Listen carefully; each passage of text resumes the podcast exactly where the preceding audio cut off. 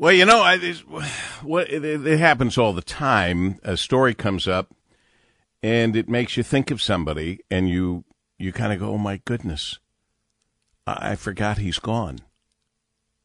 I forgot he was one of the many taken by COVID." Which leads us to this next Lloyd Jackson story.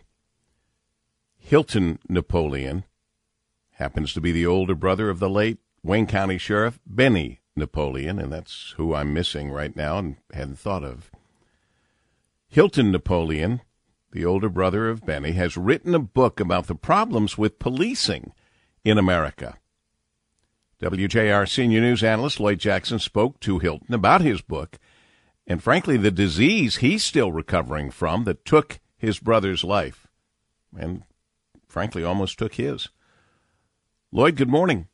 Good morning, Paul W. Hilton Napoleon spent over three decades in law enforcement and has written a book called A Badge, a Gun, but No God Problems with Policing in America.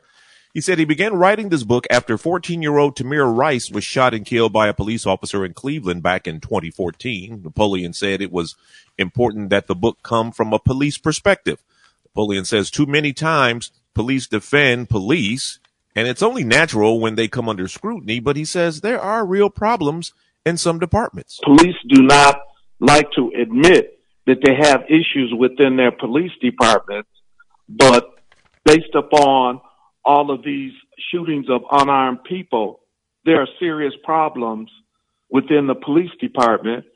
And I just wanted to expose, you know, some of those things. And I did that by speaking on some of my experiences, what I experienced as a working police officer and also as growing up in the city of Detroit. Now, part of the book title is But No God. I asked Napoleon about that, and he says all of our laws are based on biblical principles. And if you have an ungodly police officer, he's going to act in an ungodly way. I had to interject this in here like that because of the laws, all of them came. Thou shalt not steal, thou shalt not kill, you know, uh, you know, thou shalt not covet thy neighbor's uh, property. All of that is right in there.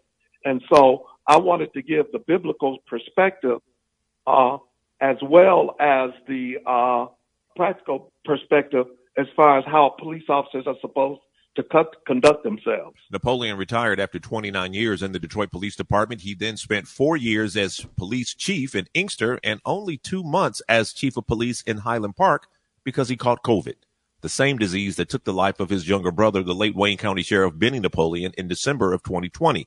Hilton spent 28 days on a ventilator two years ago, and he's still rehabilitating. I had dropped foot.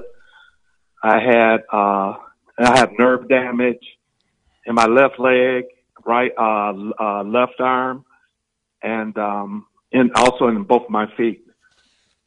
So I'm dealing with some issues. Napoleon wants people to please take COVID seriously. It took his brother's life. It almost took his life, and he says it's real. Please protect yourself because one thing that I do know, the healthcare workers, the nurses are under tremendous strain.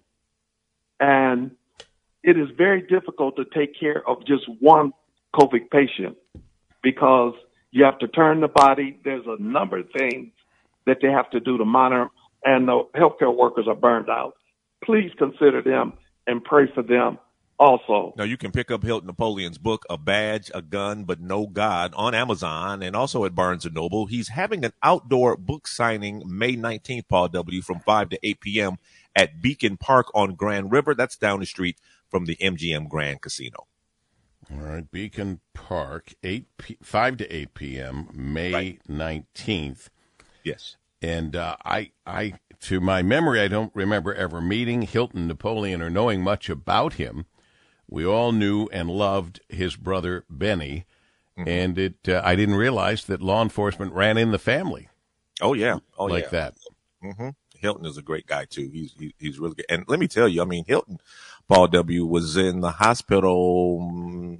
Wow, maybe about uh, three months or so, and you know he it was some touch and go times there. You know, it was really really rough, and so he made it through, but he still you know, having some of that aftermath. Well, I, you know what? That ties right in with the news of the day, frankly, Lloyd Jackson, because there's been conversation. We had it with Marie Osborne earlier that this is kind of like the opposite situation where currently we're talking about people who, for whatever reason, have never gotten COVID.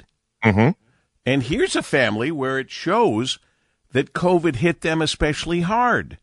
That's correct. One one of the brothers dying of COVID, Benny, Mm-hmm. and then the older brother Hilton, who went through hell. It sounds like. I mean, he's one of the survivors of the ventilator, which is, Yes. you know, that's a big deal.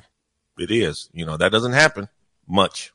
Well, we were led to believe it didn't happen much. I don't know how much it actually ever really happened, but we were led to believe. I mean, it was when they said, "Oh, we have to put him on a ventilator." It was like saying we're giving them a, a death sentence.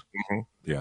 Maybe it wasn't quite that way. I hope it wasn't, but be that as it may, here we have, uh, and and equally worth studying, a family that reacted very harshly to COVID, while mm-hmm. we're studying people who somehow or another didn't get it.